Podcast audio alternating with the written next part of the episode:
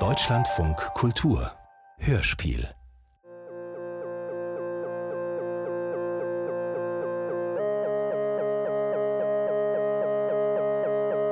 Angst nach der gleichnamigen Novelle von Stefan Zweig.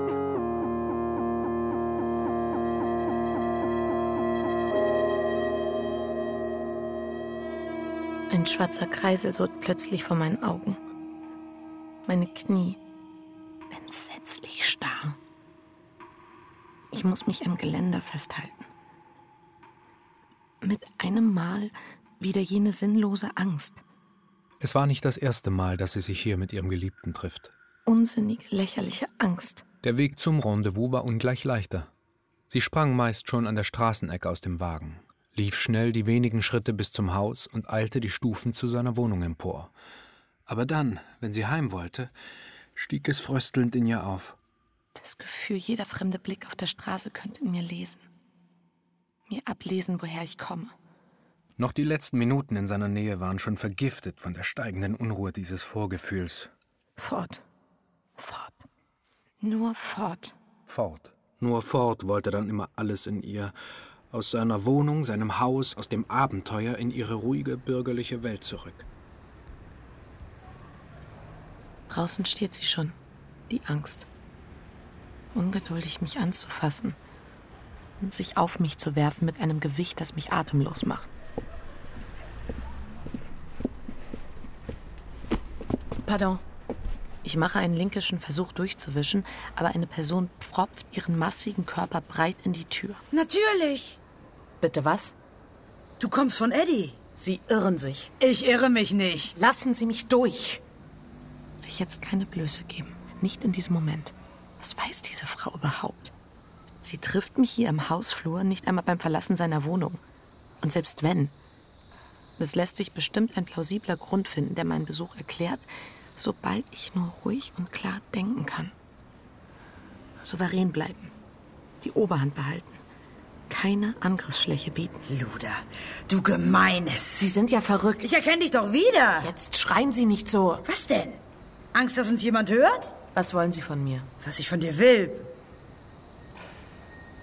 Sehen, was es dir wert ist. Das will ich. Du siehst mir nicht aus wie eine, die nichts darauf gibt, was andere sagen. Dieses wüste Gesicht ist voller Hass. Ein Dunst der Gemeinheit stieg auf von dem schlechten Atem der Frau. Und dein Mann? In Irenes Kehle klomm etwas Bitteres empor. Eine wie du, die etwas zu verlieren. Die weiß, was auf dem Spiel steht. Lass mich durch. Als die andere ihr die Tür freigab, stürzte Irene hinaus. Wir sehen uns wieder, darauf kannst du dich verlassen. Dumpf und atemlos wie ein Selbstmörder von einem Turm in das Treiben der belebten Straße. Sie spürte Gesichter als verzerrte Fratzen vorbeigleiten. Mühsam rang sie sich bis zu einem Taxi durch. Wie eine Masse warf sie ihren Körper auf die Rückbank. Dann wurde alles an ihr regungslos und starr. Wie ein Hammer schlägt mein Herz gegen die Wände meines Brustkorbs. Meine Hände kalt und wie abgestorben hängen sie an meinem Körper. In der Fahrt erst spürte Irene, wie sehr diese Begegnung sie ins Herz getroffen hatte. Auf einmal begann sie zu zittern. Sie spürt Brechreiz und zugleich eine sinnlose, dumpfe Wut. Am liebsten hätte sie geschrien oder mit den Fäusten getobt, sich frei zu machen von dem Grauen dieser Erinnerung, die aber wie ein Angelhaken nun in ihrem Gehirn saß. Halten Sie bitte. Halten Sie bitte. Ich muss hier raus. Nur raus. Stimmt so.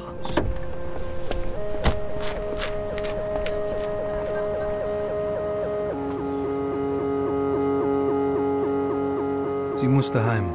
Heim.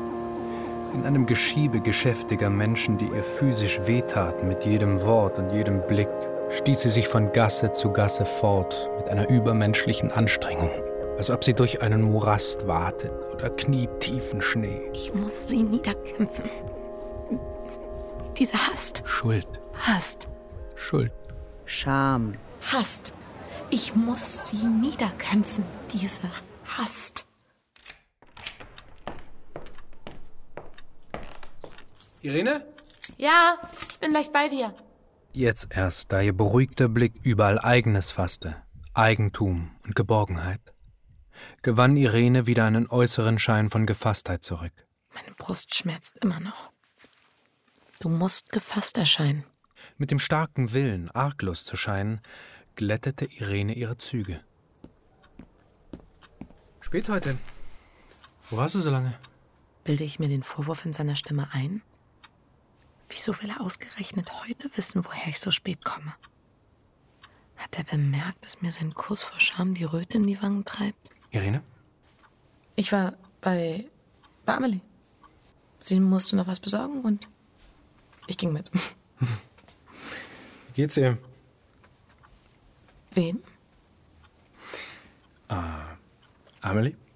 Irene, du hast doch gerade gesagt. Gut, ja. Äh, ihr geht's gut. Alles in Ordnung. Also, Irene, das sieht dir nicht ähnlich. Was ist denn los mit dir? Dass du auf einmal nicht mehr Herrin deiner eigenen Lügen bist? So unbedacht und schlecht gelogen zu haben, das muss dich wütend machen. Eine ungeschickte Improvisation. Wieso musst du dich einmischen? Wartest du nicht genau darauf? Dass etwas passiert? Was hast du denn? Wie schwer es mir auf einmal fällt, ruhig zu atmen. Irene. Irene, du stehst noch immer mitten im Raum. Die Tasche unter dem Arm, die Schuhe an. Als wärst du bereit, sofort wieder loszuziehen. Irene. Ich komme gleich wieder. Im Badezimmerspiegel sah sie ihr unruhiges Auge so lange an, bis ihr ihr Blick wieder sicher und fest schien. Mir ist, als sehe ich alles in unserer Wohnung zum ersten und zum letzten Mal zugleich. Wie beruhigend die Vertrautheit all dieser Gegenstände. Ich kann sie immer noch spüren. Die Nähe dieser Frau. Als hätte sich ein Teil von ihr in mich hineingeschlichen. Ich irre mich nicht. Du Gemeines. Ich erkenne dich doch wieder. Sehen, was es dir wert ist. Eine wie du, die weiß, was auf dem Spiel steht. Was ich von dir will. Und dein Mann? Darauf kannst du dich verlassen. Nichts darauf gibt, was andere sagen. Wir sehen uns wieder, darauf kannst du dich verlassen. Wir sehen uns wieder, darauf kannst du dich verlassen. Wir sehen uns wieder, darauf kannst du dich verlassen.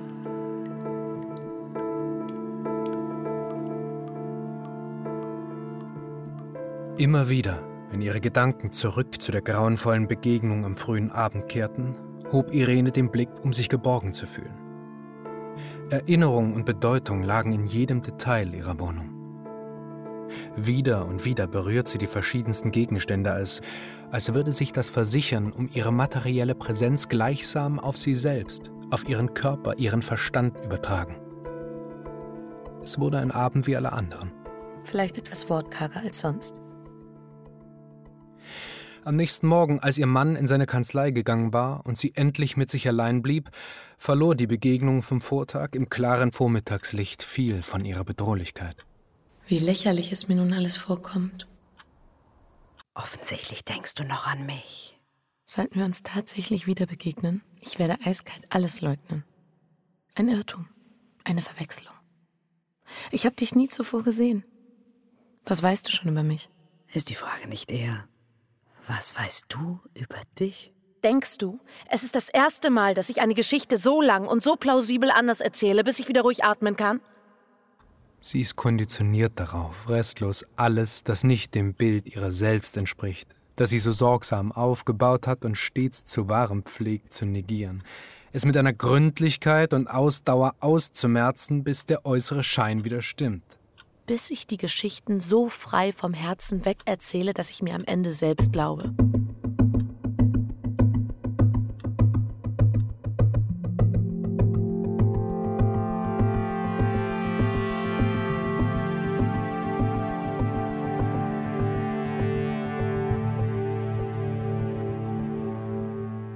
Wäre Fritz an dem Abend von seiner Arbeit losgekommen, wären Eddie und ich uns vermutlich nicht begegnet. Sie hat es nicht angelegt auf eine Affäre. Ich. Sie fand Eddie nicht mal besonders attraktiv, als sich ihre Blicke in der Runde zum ersten Mal getroffen haben. Und doch, ohne zu erröten, hielt sie dem seinen stand, hielt ihn aus, hielt ihn fest. Vielleicht war es Zufall nicht mehr als ein Spiel, ein Austesten. Es gibt eine Schlaffheit der Atmosphäre, die ebenso sinnlich macht als Schwüle oder Sturm, eine Wohltemperiertheit des Glücks. Wir sahen uns dann öfter und bald nicht mehr durch Zufall. Das Gefahrlose, Gesicherte ihres Lebens gab ihr Neugier nach dem Abenteuer. Ohne seiner zu bedürfen oder ihn auch nur stark zu begehren, schlief sie wenige Wochen später das erste Mal mit ihm. Aus einer Art unruhigen Neugier heraus. Du und Fritz, ihr hattet euch doch längst eingerichtet in eurer gemäßigten, windstillen Existenz. In einvernehmlicher Langeweile. Behütet und sicher stößt du nirgends auf großen Widerstand. Das war so ein seltsames Gefühl, das ich an den Begegnungen mit Eddie liebte. An seinem Wesen hatte sie vielleicht nichts verlockt als ein Schatten von Trauer, der über seinem Gesicht lag. Aber in dieser Traurigkeit lag für dich so eine Ahnung von Wirklichkeit. Weil du sonst nur von lauter satten und bürgerlichen Menschen umringt warst. Und unwillkürlich beugte sich Irene über den Rand ihrer täglichen Gefühle. Du fühlst die Wollust aller Angst. Eine Art Nervenkitzel. Unsere Gespräche haben mich neugierig gemacht auf ihn. Eduard ist Pianist. Und der Ehrgeiz, dass sie ihm, einem wirklichen Künstler, als Verstehende und Beratende viel bedeutete, ließ sie wenige Wochen später voreilig seinem Vorschlage vertrauen, er wolle ihr und nur ihr allein sein neuestes Werk vorspielen. Ein Versprechen, das in seiner Absicht vielleicht halb aufrichtig war, aber doch in Küssen und schließlich in ihrer überraschten Hingabe unterging. Das Schuldbewusstsein für den Ehebruch, für meine eigene Schlechtigkeit, das hat mich zuerst erschreckt. Endlich mal was los, endlich mal Spannung. Ja, Spannung. Aber die existierte nur in den ersten Augenblicken. Etwas in mir, das wehrte sich schnell gegen diesen Menschen. Und am meisten ging das Neue in ihm. Das Geheimnisvolle, das unsere Beziehung umwitterte, war durch den Sex irgendwie zerbrochen. Aber du kamst wieder und wieder zu ihm. Ohne beglückt, ohne enttäuscht zu sein. Das Abenteuer erschien mir bald so schrecklich banal. Wie beiläufig war er verblasst. Der Rausch des Fremden wurde Gewohnheit. Nach wenigen Wochen schon passte ich Eddie irgendwo säuberlich in mein Leben ein.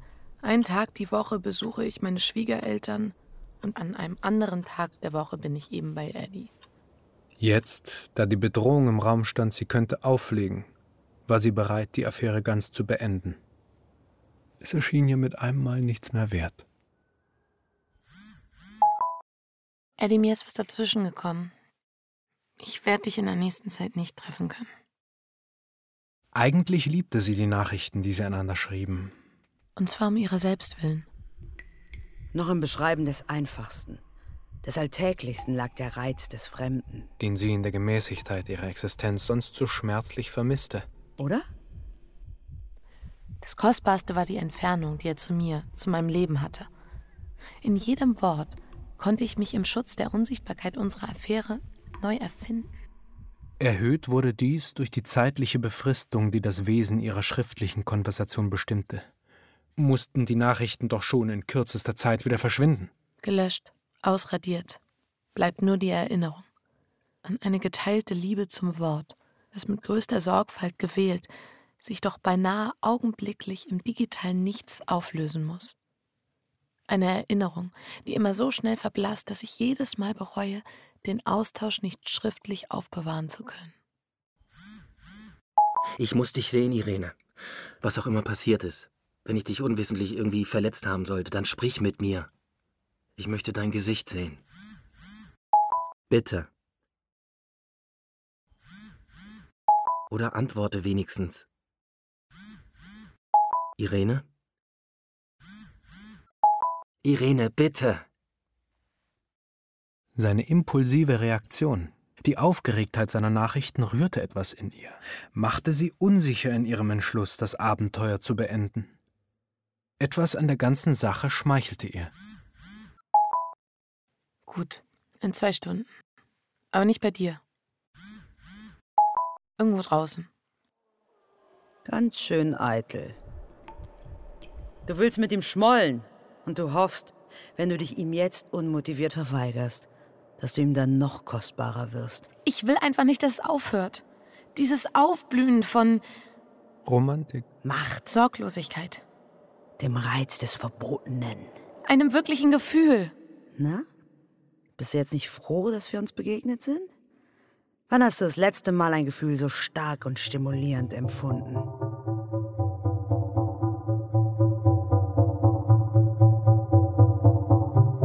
Seltsam lächelte Irene in sich hinein. Sie bestellte Eduard in eine Bar, in die sie als junges Mädchen gerne gegangen war. Kindisch.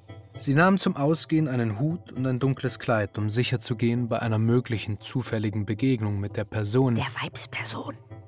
Bei einer möglichen zufälligen Begegnung mit der Person ganz anders auszusehen. Halt. Stopp. Versuche ich wirklich, mich zu verkleiden, wenn ich auf die Straße gehe? Aus Angst vor irgendeiner Person, die mich gar nicht kennt? Trotz? Finde ich gut.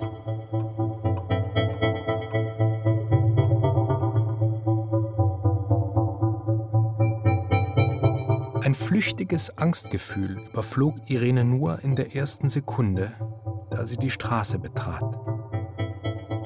Dann rauschte auf einmal in ihr eine seltene Selbstfreude auf. Die Lust, so leicht, stark und elastisch auszuschreiten mit einem gespannten, gehobenen Schritt, den sie an sich selber gar nicht kannte.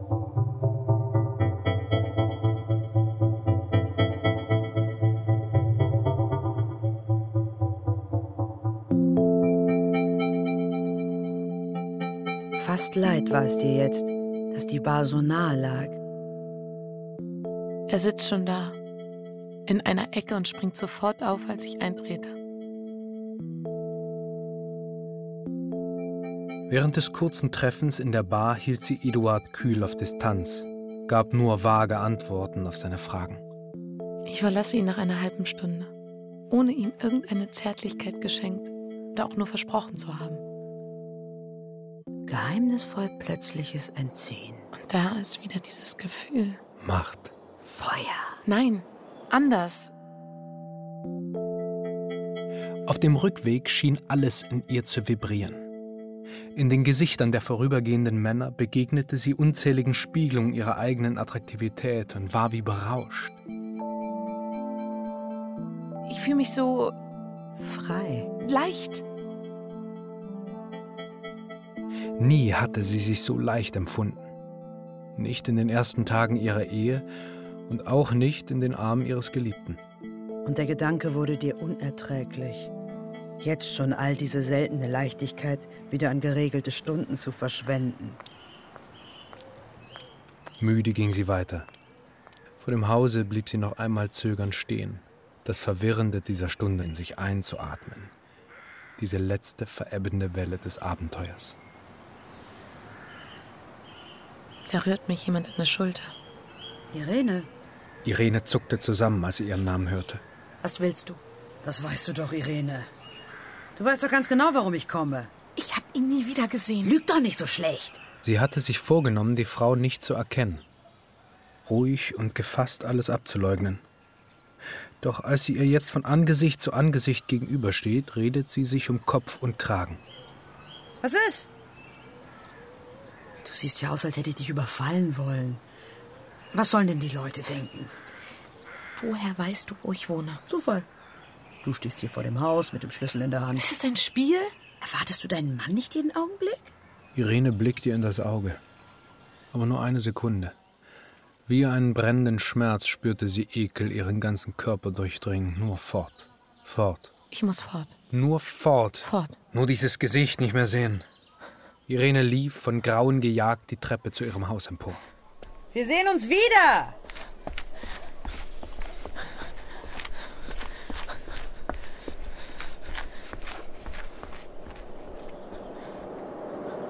Ihr Mann war noch nicht zu Hause.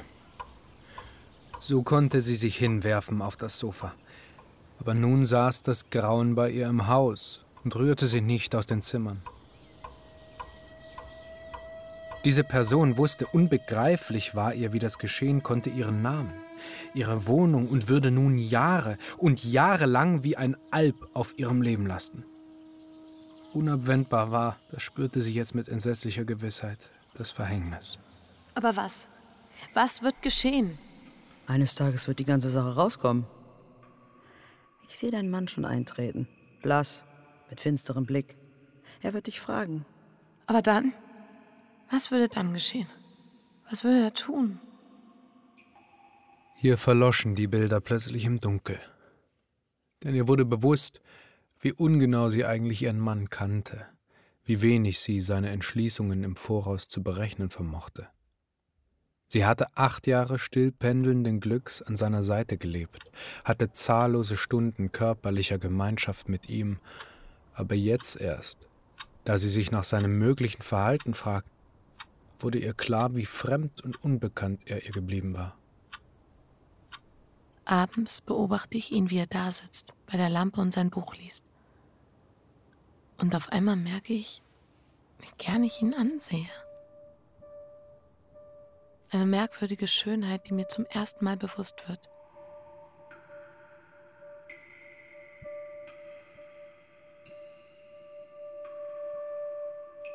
Wie in ein fremdes Antlitz sah sie in das Seine hinein, mit Lust und mit Stolz. Da sah er vom Buche auf. Eilig trat sie tiefer ins Dunkel zurück, um nicht mit der brennenden Frage in ihrem Blick seinen Verdacht zu entzünden. Ich verlasse die Wohnung in den kommenden Tagen nur für einen schnellen frühmorgendlichen Besuch im Schwimmbad.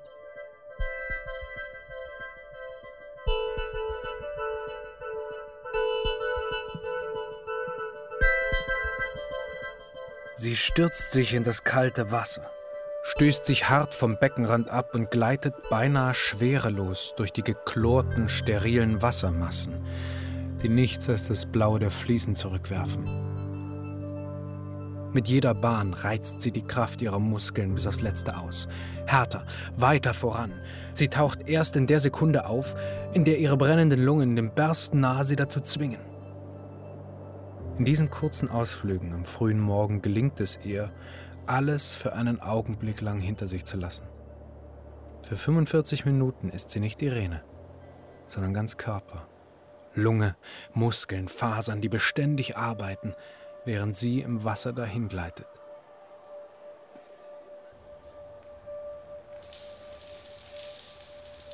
Hallo. Hallo.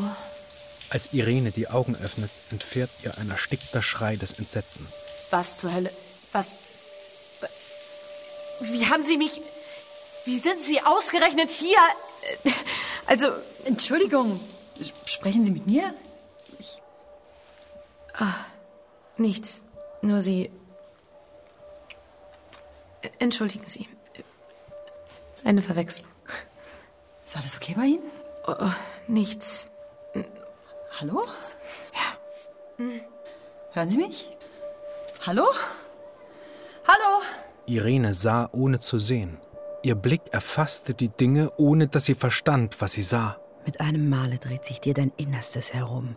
Und wie in einer Achterbahnfahrt reißt es dir den Boden unter den Füßen weg, empor Richtung Himmel. Die Gesetze der Schwerkraft sind im Fallen für einen Augenblick lang aus den Angeln gehoben.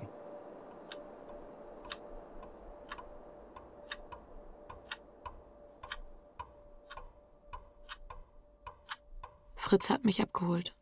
Und jetzt liege ich zu Hause auf dem Sofa. Aber ich kenne sowas nicht von ihr.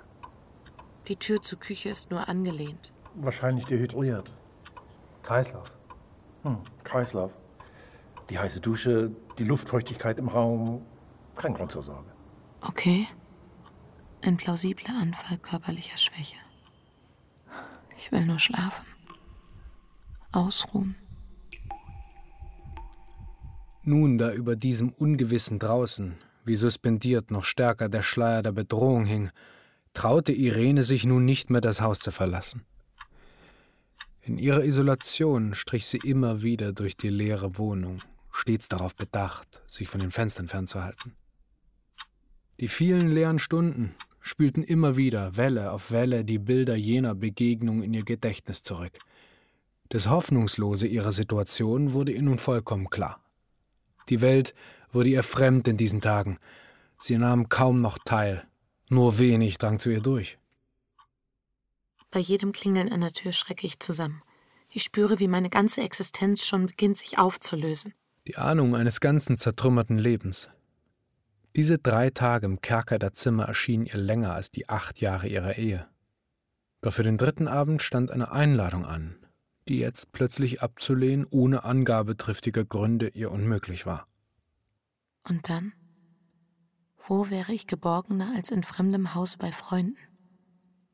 Ich brauche Menschen, eine Pause von mir selbst.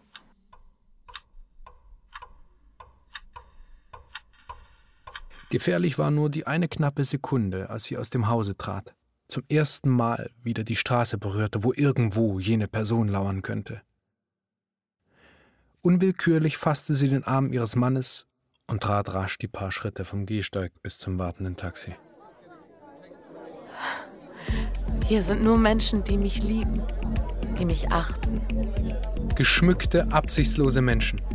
Eine Flamme des Leichtsinns umfunkelte Irene, ein Reigen des Genießens mit der gesteigerten, bewussten Freude einer, die aus Kerkermauern wieder zur Sonne emporsteigt. Nebenan lockt Musik. Die geht mir unter die Haut. Irgendetwas zuckt und will hinaus. Es ist das eingesperrte Lachen, das wie ein Pfropfen aus der Champagnerflasche knallt, sich überschlägt. Du lachst und lachst. Schämst dich manchmal für deinen weinseligen Übermut und lachst im nächsten Augenblick noch lauter und gelöster. Du trinkst und isst, wie du es seit Tagen nicht getan hast. Ich tanze, wie noch nie in meinem Leben. Der Rhythmus wächst in meine Glieder und durchatmet meinen Körper mit Bewegung. Sobald die Musik nur für einen Moment stoppt, fühlst du die Stille schmerzhaft. Wie in das kühle, beruhigende, sie tragende Wasser stürzte sie sich mit jedem erneuten Einsetzen der Musik sofort wieder hinein. Sonst war sie immer nur eine mittelmäßige Tänzerin gewesen. Zu gemessen, zu besonnen, zu hart und vorsichtig. Der Rausch der befreiten Freude löste alle ihre Hemmungen. Ein stählernes Band von Scham und Besonnenheit, das sonst ihre wildesten Leidenschaften in eine Form zusammenhielt, riss jetzt mittendurch. Dein ganzer Körper ist gespannt, dass dir die Kleider am Leibe brennen und du unbewusst am liebsten alle Hülle abgerissen hättest, um nackt diesen Rausch noch tiefer in dich hineinzuspüren. Irene! Irene, was hast du? Ich wende mich um, taumel, lachend. Da stieß kalt und hart der verwunderte Blick ihres Mannes ihr ins Herz. Irene! Was? Was meinst du? Sie erschrak. War sie zu wild gewesen?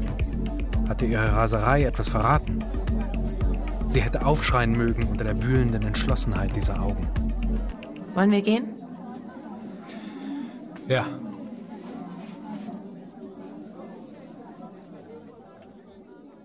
Während der Fahrt spricht keiner von uns ein weiteres Wort. Nun bist du von beiden Seiten umstellt.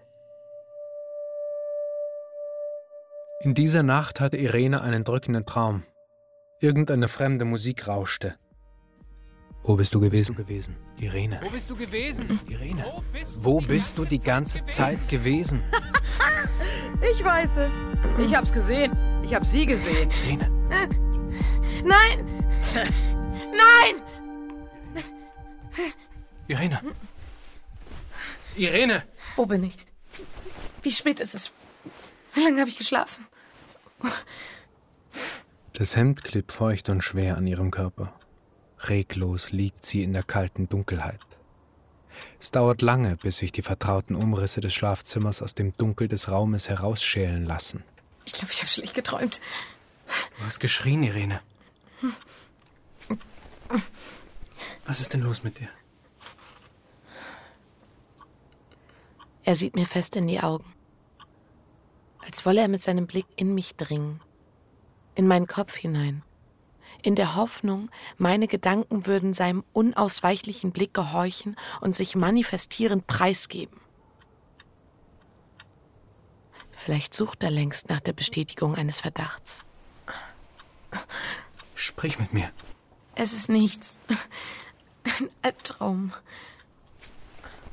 Fritz streicht dir über den Kopf, streicht eine verschwitzte Strähne hinter dein Ohr.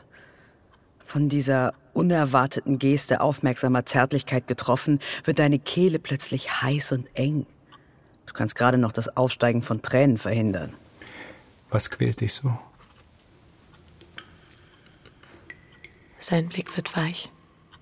In diesem Moment will ich ihm alles erzählen. Ich will sprechen. Aber die Worte kommen nicht über meine Lippen. In meinem Kopf formen sich Sätze. Aber du schämst dich. Ich bin nur ein bisschen unruhig. Es wird schon vorbeigehen. Du kannst mir alles sagen. Warum brennt das Licht? Im Dunkeln würde ich es sagen können. Das Licht zerbricht meine Kraft. Die Zentimeter zwischen unseren Körpern sind jetzt unüberwindbar. Die zum Zerreißen gespannte Stille tötet jeden Gedanken. Du willst mir wirklich nichts sagen.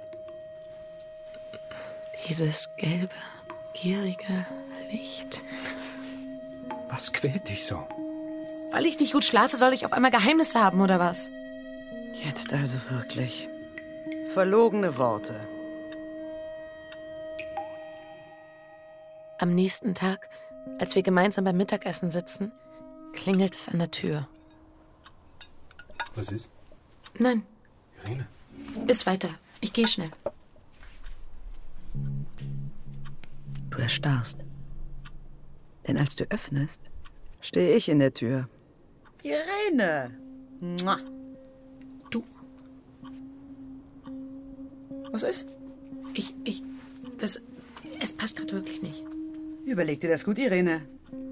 Ich werde mich nicht einfach so abweisen lassen. Willst du das wirklich riskieren, hier so einen Aufstand zu machen? Wovor hast du eigentlich so große Angst, Irene? Es gibt diese Erinnerung aus meiner Kindheit. Bis heute sehe ich es vor mir. Ein Holzschwert, kunstvoll geschnitzt und mit den schönsten Ornamenten am Griff verziert, das meinem Bruder geschenkt wurde. Ich erhielt ein nettes Mädchengeschenk, das mir nicht halb so viel wert zu sein schien. Vergeblich hatte ich versucht, mein Recht geltend zu machen. Anstatt meinen Bruder zum Teilen aufzufordern, wurde mir untersagt, sein Geschenk auch nur anzufassen. Das ist ungerecht. Die Angeklagte, Irene W., wird beschuldigt, den Besitz ihres Bruders, ein geschnitztes Holzschwert, vorsätzlich zerstört zu haben. Belastet wird die Angeklagte durch die Aussage des Kindermädchens B., die zu Protokoll gegeben hat, deutlich gehört zu haben, wie die Angeklagte Irene W. drohte, das Schwert aus dem Fenster zu schmeißen. Ich hielt den Zorn, die geballte Wut über so viel Ungerechtigkeit nicht aus. Nachts nahm ich das Schwert, dessen Griff perfekt in meiner Hand lag, schlich mich aus dem Kinderzimmer in die Stube und ließ es mit einer schnellen Bewegung in den Kamin gleiten. Irene, was hast du zu deiner Verteidigung vorzubringen? Ich Nein, Ich- ich war es nicht. war es nicht. An der Kleidung, dem Pyjama der Angeklagten, fanden sich Rußspuren. Das Gericht weist die Angeklagte an dieser Stelle darauf hin, dass sie verpflichtet ist, die Wahrheit und nichts als die Wahrheit zu sagen.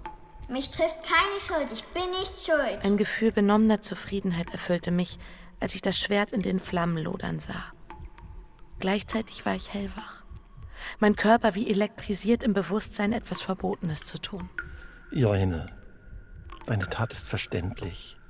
Wenn uns ein erster unbedachter Zorn dazu bringt, abscheuliche Taten zu begehen, bedenken wir oftmals nicht die Konsequenzen unseres Handelns.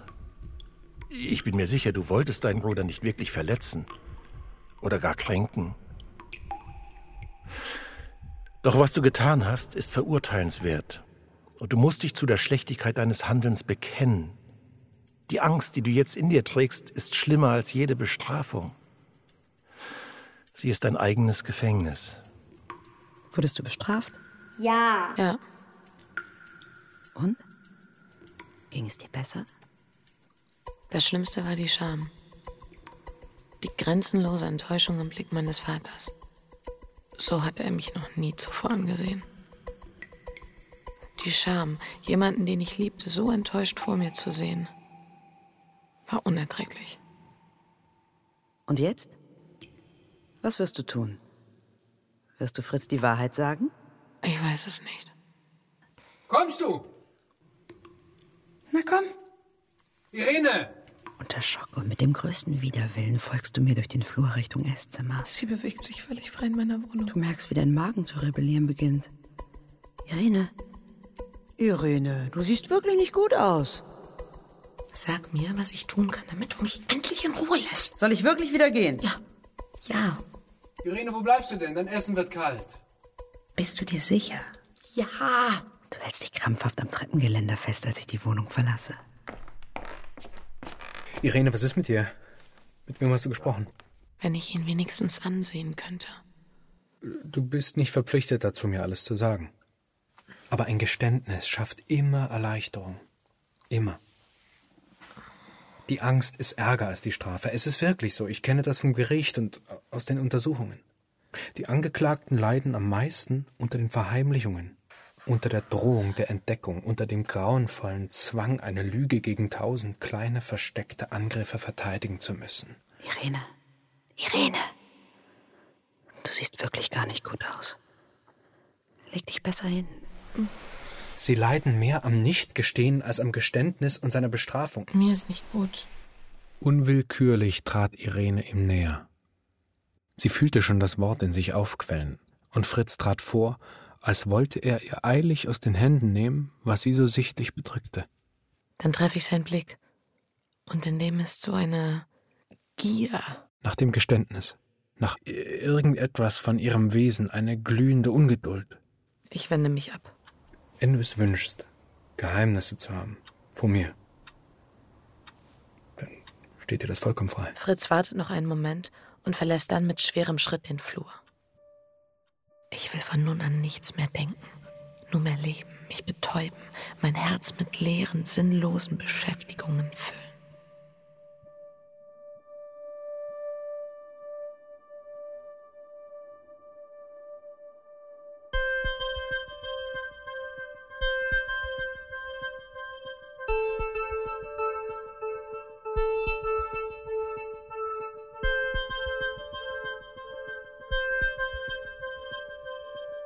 Vom Haustor stürze ich mich wie vom Sprungbrett mit geschlossenen Augen in die Flut der Straße. Und einmal das harte Pflaster unter den Füßen, die Menschen um mich, stoße ich blindlings nach vorne, die Augen starr auf den Boden geheftet. Sollte ich weiter beobachtet werden, so will ich es wenigstens nicht wissen. Und doch spürte sie, dass sie an nichts anderes denken konnte und schrak jedes Mal zusammen, wenn zufällig jemand ihren Körper streifte. Ihre Nerven litten unter jedem Laut, jedem Schritt, der nachkam, jedem Schatten, der vorbeistreifte. Schon wieder fühle ich mich verfolgt. Es war ihr, als ob jemand von rückwärts rasch auf sie zuschritte. Und instinktiv, ohne zu überlegen, stürmte sie weiter. Aber sie spürte im Rücken mit dem durch die Angst grausam geschärften Ahnungsgefühl eine gleichsam beschleunigte Annäherung und lief immer hastiger. Ich muss sie loswerden. Diese Hast. Irene? Es war eine Stimme, an die sie sich erst besinnen musste. Aufatmend wandte sie sich herum. Es war Eddie, der bei dem plötzlichen Ruck, mit dem sie anhielt, fast an sie stürzte. Unsicher hob er die Hand zum Gruß und ließ sie dann wieder sinken. Irene, was ist mit dir? Was hast du? Nichts. Gar nichts. Aber Irene. Irene. Was habe ich dir getan? Auf einmal kommst du nicht mehr. Ich höre nichts mehr von dir. Ich warte die ganze Zeit auf dich. Den ganzen Tag stehe ich schon vor deinem Haus und warte, dich eine Minute sprechen zu können. Du lachst. Und ihm wird unbehaglich. Das mag ich. Alles, was Irene spürte in diesem Moment, war eine unbändige Wut. Eine Energie. Nein, ich spüre nichts, gar nichts. Naja, du würdest ihm schon ganz gerne mit der Faust ins Gesicht schlagen jetzt, oder? In dieses läppisch verzerrte, fragende Gesicht. Und ihn für alles verantwortlich machen. Na komm, mach doch. Mach. Irene! Ihm ins Gesicht schlagen können. Wie wohl das täte. Irene? Ich wende mich plötzlich um und dränge ohne zurückzublicken in die Menschenmenge hinein. Und er bleibt stehen. Bis das Geschiebe der Straße ihn fasste und fortschob, wie die Strömung ein sinkendes Blatt, das taumelnd und kreisend sich wehrt und schließlich doch willenlos weggeschwemmt wird. Was hatte mich bloß getrieben? Welcher fürchterliche Wahnsinn jagte mich in ein Abenteuer, dessen Reiz ich selbst nicht mehr verstehen kann? Warum hatte ich mich nicht unter Kontrolle? In diesem Moment wäre ich in der Lage, unter Eid zu schwören, dass Eddie und ich, dass wir uns niemals nahe gekommen sind. Bist du da? Ja. Von mir aus. Bist du noch da? Ja. Ja, ich bin da. Es ist spät, als du die Wohnung wieder betrittst. Alles ist dunkel. Dir wird klar, dass du gehofft hattest, Fritz noch wach anzutreffen. Aber er liegt schlafend. Jetzt hatte sie Gelegenheit, ihn in Ruhe zu betrachten und suchte den Vertrauten und mit einem Male wieder fremden Zügen den Charakter zu entraten, den acht Jahre Beisammensein ihrer Gleichgültigkeit verborgen hatten. Der Mann in deinem Bett ist ein Fremder. Noch fremder ist dir nur das eigene Selbst. Was soll ich machen? Ich erkenne mich nicht wieder. Was ist eigentlich dein Problem? Irgendein Schwerterstreit aus deiner Kindheit? Dass du eine Affäre hattest? Dass du einmal was Verbotenes gemacht hast? Nein, nicht mal verboten, einfach nur gemein. Darum geht es nicht. Ich fühle, es ist wie ein Kerker. Die Schuld, ich weiß schon. Die Scham. Ich kann keine echte Verbindung herstellen. Was will ich? Was wünsche ich mir wirklich? Ich erinnere, dass mir als junges Mädchen völlig klar war, was meine Bedürfnisse sind. Ich habe den Kontakt verloren zu etwas in mir. Ich fühle mich so beschränkt. Du hältst dich für determiniert? Wie soll ich frei entscheiden, wenn ich nicht weiß, was ich wirklich will? In meiner Nachbarschaft haben sie letztens einen Jungen zusammengeschlagen. Draußen, in den Siedlungen. Das ist ein Milieu. Da schlagen vier ältere Jungs einen Jüngeren zusammen. Und keiner von denen hat eine anständige Zukunft zu erwarten. Die treten dem so lange gegen den Kopf, dass ihm das Ohr abfällt und die Schädeldecke aufplatzt. Zwölf Wochen Koma. Und danach zurück in die Siedlung. In das gleiche Leben ohne Zukunft. Und die älteren Jungs? Acht Jahre Knast für alle vier. Und was glaubst du, was danach kommt? Genau. Die kommen wieder zurück in die Siedlung. Und glaubst du, die haben nach den acht Jahren mehr Chancen? Oder weniger Wut in sich? Was für eine Art Schuld haben die auf sich geladen, ha? Das ist Determiniertheit. In deiner Welt ist dein größtes Problem, dass du aus Langeweile deinen Mann betrogen hast. Und dich jetzt nicht traust, es ihm zu sagen. Und eigentlich doch auch nur deswegen, weil du nicht aus deiner schönen Wohnung ausziehen willst. Aber darum geht's nicht.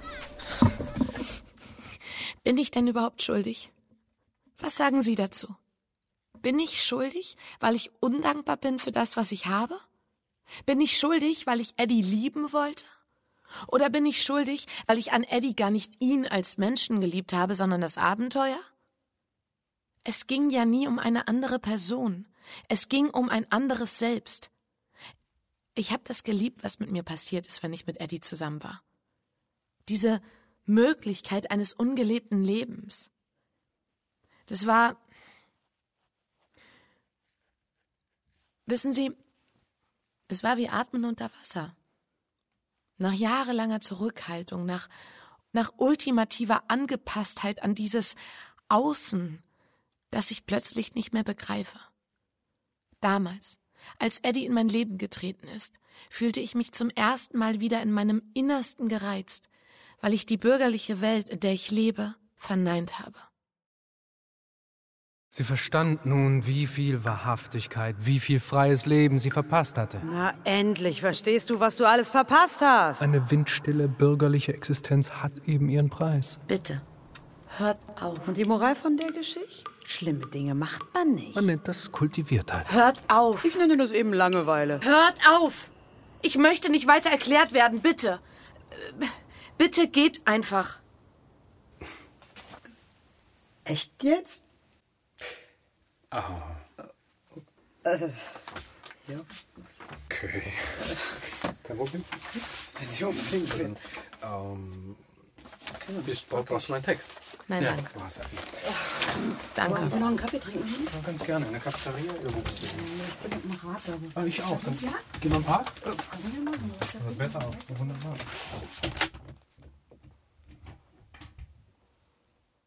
Und dann auf einmal nichts. Seit Tagen nichts. Nichts habe ich mehr gehört von dieser Frau. Fritz schien mehr und mehr zu ahnen von dem Furchtbaren, das in mir vorging, weil er mich belauerte. Wie eine Kranke behandelte er mich mit einer Sorgsamkeit, die mich in den Wahnsinn treibt. Er versucht mir das Geständnis leicht zu machen, versucht zu signalisieren, dass alles in Ordnung ist, dass alles weitergehen könnte wie bisher. Die Angst wich einem Gefühl kristallener Ruhe. Und ich sah die Dinge meines Lebens plötzlich durchsichtig und in ihrem wahrhaftigen Wert. Schwer. Die Dinge. Alles wog noch immer schwer. Ich brachte Ordnung in die Dinge. Ist doch schön, wenn eine Ordnung ist in den Dingen, wenn alles ruhig ist. Die Nervosität weicht wunderbar einer geordneten Überlegung. Ist doch schön so. Ich zähle die Stunden bis zum Abend. Als ich es nicht mehr aushalte, verlasse ich das Haus und laufe drauf los. Ständig warte ich darauf, dass die Person an irgendeiner Straßenecke auftaucht. Wieso auf einmal? Totenstille. Da mischt sie sich erst ungefragt in mein Leben ein. Und jetzt? Ist sie wirklich einfach verschwunden? Eine Ungeduld, beinahe eine Sehnsucht war in dieser Gier, sie wiederzusehen. Bist du da? Hallo? Bist du da? Hallo? Ich gehe und gehe, aber nicht mehr mit gesenktem Blick, sondern offen spürend und beinahe gierig darauf, sie zu entdecken. Das Opfer sucht jetzt die Jägerin. Einmal schrecke ich zusammen. Mir ist, als hätte ich beim Umblicken auf der anderen Seite der Straße aus dem Gewühl plötzlich den Blick meines Mannes gespürt. Da! Endlich! Endlich erblicke ich sie in einer Bar. Du! Sie zeigt keine Reaktion. Ich muss dich sprechen. Jetzt! Ja? Ich mach dein krankes Spiel nicht mehr mit. Mach, was du willst. Es interessiert mich nicht mehr. Wovon sprechen Sie? Ach so. Vielleicht träume ich das alles nur. Sie sind doch völlig gestört. Ich will nur eins, dass du weißt, dass es mir super geht, seitdem du weg bist. Also, halt dich raus aus meinem Leben. Halt dich fern von mir und meinem Mann. Ich soll Sie in Ruhe lassen? Sie attackieren mich doch hier in aller Öffentlichkeit wie eine Irre. Hör auf mit deinen perversen Spielen. Ich erkenne dich doch. Ich erkenne dich doch wieder. Sie irren sich. Ich irre mich nicht! Schreien Sie doch nicht so! Was wollen Sie von mir? Erst jetzt bemerke ich den Mann an ihrer Seite. Den Tisch mit den Weingläsern. Erfasse die Situation. Ich starre fassungslos an ihnen vorbei. Kann sie nicht einmal mehr ansehen. So offensichtlich peinlich berührt sind die beiden von meinem Auftritt, der die Aufmerksamkeit der sie umgebenden Menschen auf sich gezogen hat. Es ist ein lauer Sommerabend. Die Terrasse der Bar ist bis zum letzten Platz besetzt. Alle Augen sind jetzt auf mich gerichtet. Ich erkenne mich einfach nicht wieder. Erkenne nichts mehr. Alles. Nur noch wirr. Und? Äh, Entschuldigung. Äh, eine Verwechslung. Ich bin zu müde noch zu denken. Zu müde zu schauen. Ich drehe mich um und entferne mich. Mit geschlossenen Augen laufe ich die Straße entlang. Das Untergangsgefühl, das mich ergreift, hat beinahe etwas Versöhnliches. Es legt sich wie eine dicke Decke über mich. Die äußere Welt dringt nur noch dumpf und mit abgeflachten Spitzen zu mir durch. Mir ist jetzt, als würde ich mich unter Wasser bewegen, orientierungslos schweben im Dunkel der Tiefe. Wie unter einer Taucherglocke höre ich gedämpft meinen eigenen Atem. Schau doch, wo du hinläufst! Alles in Ordnung? Brauchen Sie Hilfe? Äh, danke. Nein. Danke, ich, ich. Sie bluten. Nur eine Schürfwunde. Der Idiot ist einfach weitergefahren. Wirklich? Ja. Wenn mich jetzt das Auto erfasst hätte. Meine Schädeldecke überzieht ein unangenehmes Kribbeln. Beinahe spüre ich den Aufprall. Was würde mit mir passieren, wenn mir der Schädel aufplatzt? Zwölf Wochen Koma. Und dann zurück zu Fritz. Die Vorstellung. Soll ich Ihnen ein Taxi rufen? Nein. Danke, wirklich, danke. Es tut mir so leid, wenn ich Ihnen vorhin Angst gemacht habe. Naja. Ich habe ehrlich gesagt schon drüber nachgedacht, die Polizei zu rufen. Kann ich verstehen. Ich bin wieder klar. Versprochen. Haben Sie sowas öfter? Wünschen Sie sich nicht auch manchmal einfach, dass etwas passiert? So eine Sehnsucht nach dem Abenteuer? Sie sollten auf jeden Fall besser aufpassen, wenn Sie über die Straße gehen. Ja. Ja, danke. Ich. Auf Wiedersehen. Sehen wir uns denn wieder? Passen Sie auf sich auf. Als sich die Dämmerung über die Stadt legt, irre ich noch immer durch die Straßen. Irgendwann blicke ich zufällig auf, nach dem Namen der Straße zu sehen, und schauere zusammen. In dem verworrenen Wandeln war ich durch Zufall bis beinahe vor das Haus von Eddie gekommen. Es tat mir plötzlich leid, ihn jüngst so schlecht behandelt zu haben. Hastig eile ich die Treppen hinauf und läute. Niemand öffnet. Ich horche. Es ist mir, als hätte ich vorsichtige Schritte hinter der Tür gehört.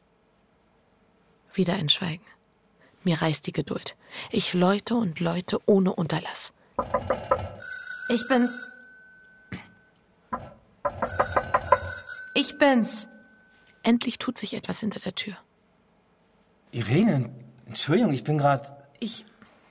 Ich wollte mich nur verabschieden. Kann ich reinkommen? Ja, äh, nein. Äh, nein. Gerade ist schlecht. Ich, ich äh, gebe gerade eine Klavierstunde. Um die Uhrzeit. Ja. Plötzlich, gepackt von einer Idee, stürme ich vorwärts. Er versucht mich zurückzuhalten, aber ich reiße mich los und stürze zur Tür des Schlafzimmers.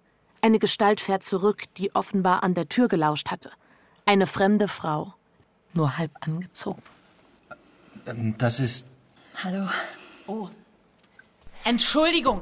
Ich habe seit Tagen nichts mehr von dir gehört. Das hier ist ganz spontan entstanden. Wenn du einmal mit dem Lügen angefangen hast, ist es verdammt schwer, damit wieder aufzuhören. Ich hatte dich wirklich gern. Ich wollte es dir persönlich sagen, dass wir uns nicht mehr sehen sollten. Ich möchte das hier ganz beenden. Das hier hat nie ganz angefangen. Seit wann bist du so weise? Hast du es ihm gesagt? Nein. Sag's ihm. Ja. Aber ist das nicht egoistisch? Würde ich jetzt nicht nur sagen, um die Last nicht mehr alleine tragen zu müssen, um sie endlich abgeben, sie teilen zu können? Irene, ich kenne dich doch eigentlich gar nicht. Wieso ist mein Urteil überhaupt wichtig für dich? Aber gut, ich spiele mit und frage, wieso nimmst du alles immer so entsetzlich ernst? Du versagst dir das, was du vom Leben willst, so lange, bis es nicht mehr geht. Hab doch einfach den Mut zu leben, wie du willst. Risiko, Irene.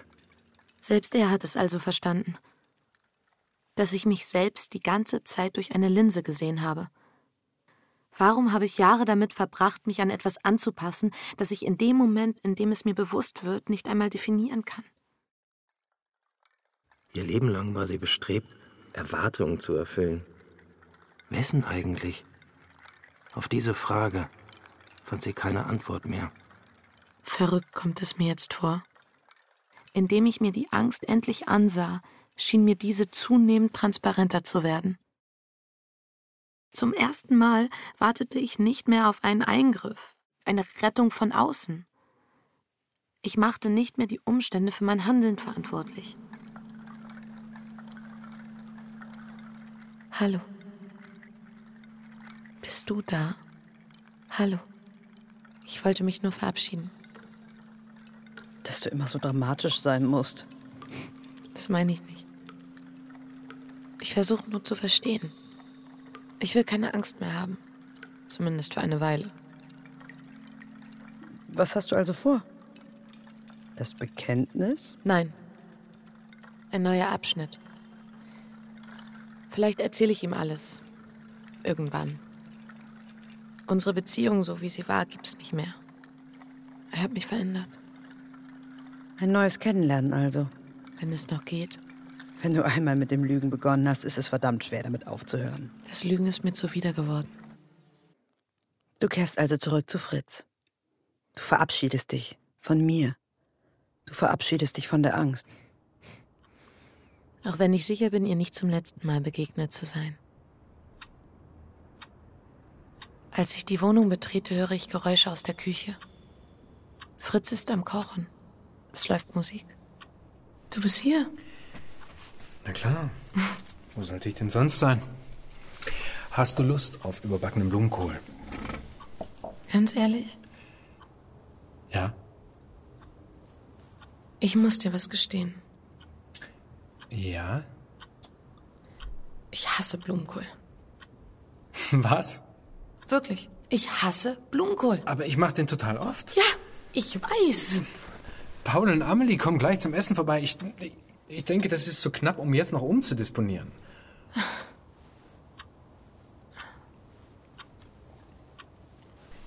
Ich bestelle einfach eine Pizza. Okay. Ich wäre vorhin fast von einem Auto erwischt worden. Was? Hier. Ich habe meinen Ellbogen aufgeschürft.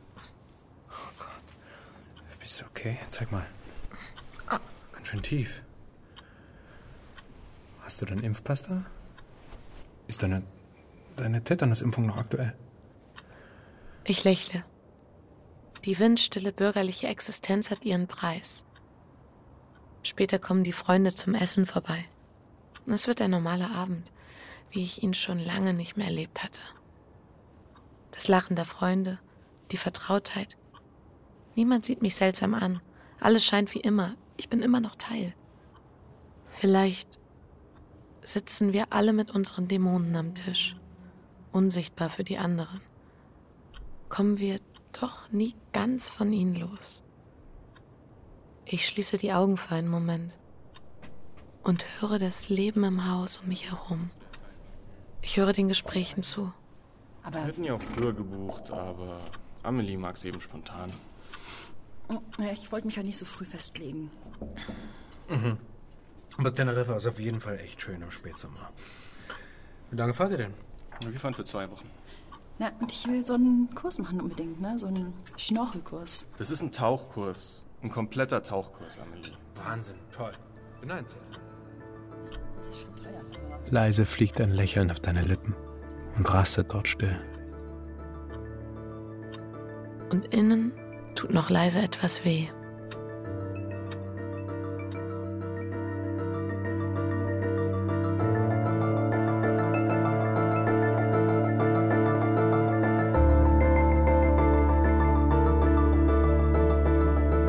Angst nach der gleichnamigen Novelle von Stefan Zweig. Hörspielbearbeitung von Ronja Helene Grabo und Theresa Fritzi Hörl. Es spielten Sina Martens in der Rolle der Irene, Franz Hartwig als Fritz und Erzähler, Gisa Flake als Erpresserin, Rainer Reiners als Vater sowie Ole Lagerpusch als Eduard. Komposition HVOB.